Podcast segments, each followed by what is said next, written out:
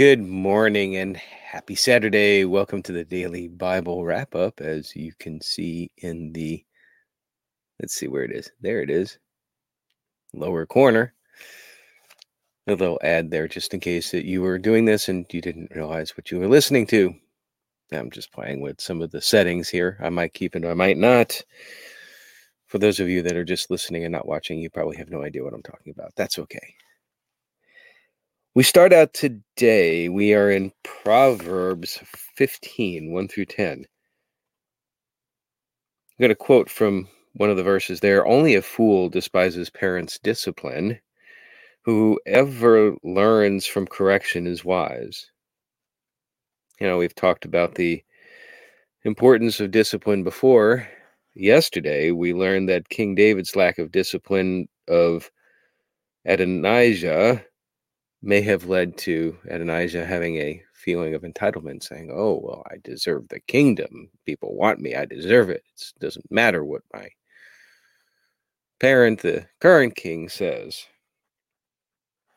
Now, I've learned, and you may have as well too, that the more that you are disciplined from external resources, external sources, I should say, like parents or God or uh, rules of society because it, that's a big part of discipline. We are conditioned as we grow up. We learn what's acceptable in society and which what is not. Sometimes also by laws. Anyway, the more that you have those external disciplines, you you you foster and grow your internal ability to self discipline yourself which is really i think the source of growth and and an interesting thing there is as you grow your internal ability to for self discipline then you have more ability to resist temptation which as we were talking about yesterday we can't eliminate temptation that's the original sin and then the inherited sin. And I talked a little bit about the the walking by the spirit and and that discipline helps us to remember and to walk by the spirit. And again, I get back to what I was saying yesterday that part of why I do this every morning is part of my discipline, my obedience, because if I don't do it, I can almost immediately start to feel the effects. Now to also tie in from yesterday the the, the about the discipline and the last verse here sums it up I think well quote whoever abandons the right path will be severely disciplined whoever hates correction will die so two steps here if you abandon the right path, expect that you're going to be disciplined. And if you don't like that, then that means that you're not going to respond correctly to discipline. You're not going to repent and you'll die. You'll be destroyed. It's pretty clear there, the, the whole progression and why it's important. The discipline, the walking by the Spirit, all of that. In New Testament, we are in Acts 11, verse 19. Believers were scattered and preaching wherever they went, mainly to Jews, but sometimes to Gentiles. This is still while they're all being persecuted. But the pers- persecution cannot rein in what has now become a much larger growing movement. Now, they mainly preach to Jews, but sometimes to Gentiles. We're introduced during this passage to Barnabas, who with Saul preached in Antioch for over a year. And he was here where the believers were first referred to as Christians. Now, one believer relayed a prediction by the Spirit that a great famine was going to come to the Roman Empire, and so Saul and Barnabas were entrusted to give, rather, to take gifts of relief to the elders in Jerusalem so that they can figure out, I guess, how to disperse them. Think about that for a minute the enormity of this. They are being persecuted by the Romans, and yet they are concerned about ensuring that everyone, at least that's what it would seem like, is going to survive the famine. We're we're called to do this today, regardless of uh, faith, of of whom is affected by a natural disaster, for example, be it locally or, or globally, we're called to to give of time or give of resources to help our brothers and sisters that are our brothers and sisters in humanity who are affected. So that all of that is not just a feel good thing by the church, it's biblical. It's this is one example right here.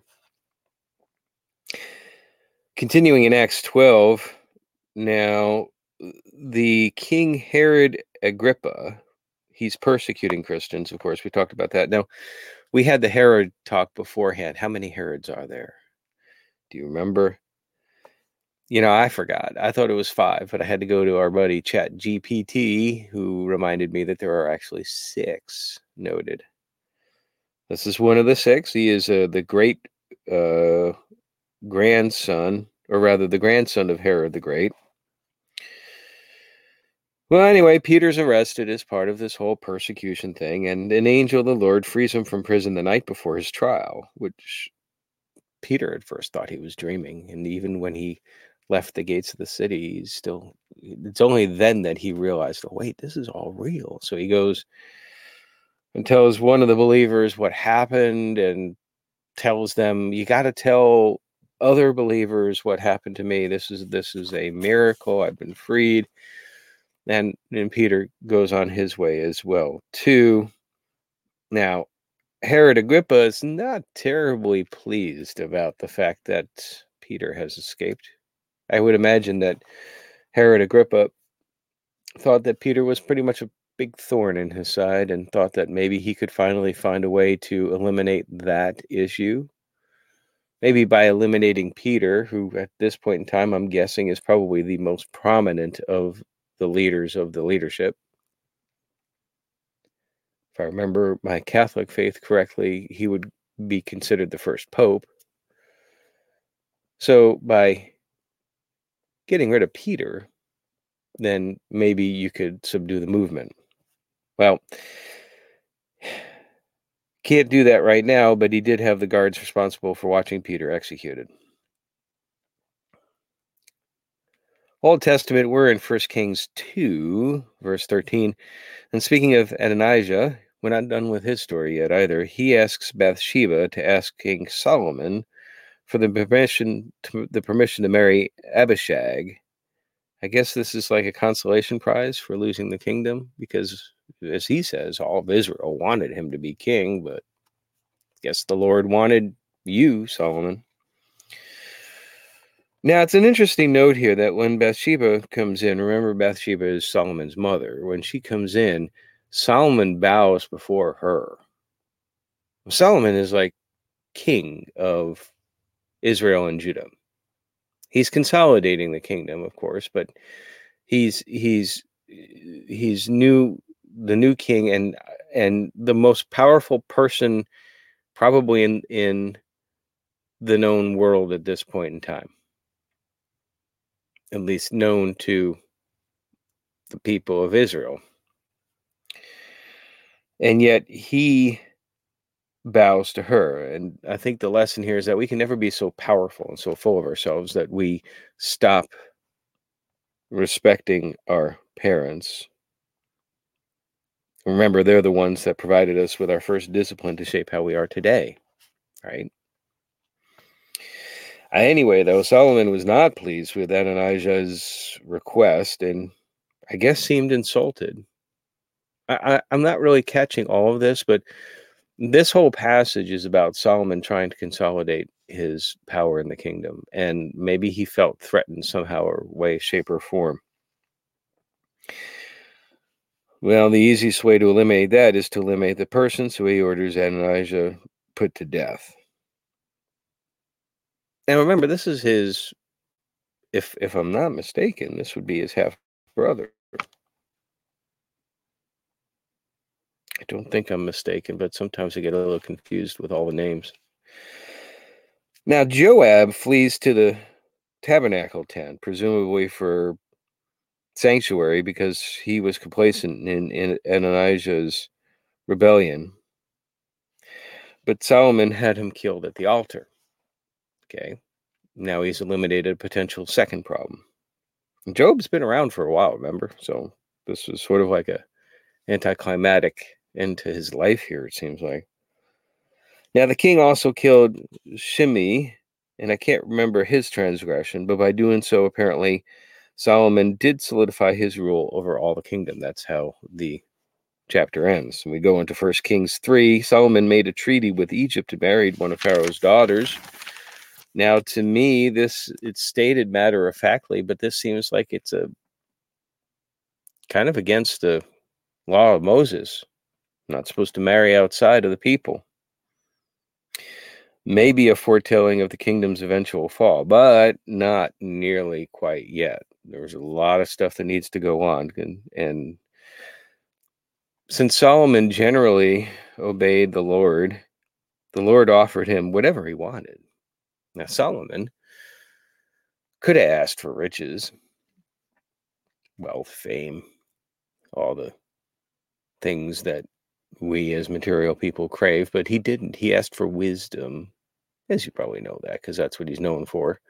He asked for wisdom to govern the people correctly. I would like to think that all of our leaders do something similar. They should in my opinion, but that is my opinion. Well, the Lord was pleased with the fact that Solomon was more concerned, apparently, with the people as opposed to his own selfish needs. So he granted Solomon the wisdom, but also said, You are going to become rich and famous. This is a interesting end to our reading for today. We're going to pick this up again tomorrow. Uh, we're we're definitely eh, very much deep. I, I, I, like both of where we're at with the Old and the New Testament because a lot is happening here. I'm especially getting back to the New Testament about. I never really paid too much of attention to the details about the beginnings of the church, but you just maybe for the first time me reading Acts, I'm really getting the feeling you probably could sense it the way that I've been talking. It's like I'm really getting the feeling of just how this thing, this movement, really, really took off back then. That's it for today. My wish for you today, my prayer for you today is that you will walk in the Spirit. Have a great day.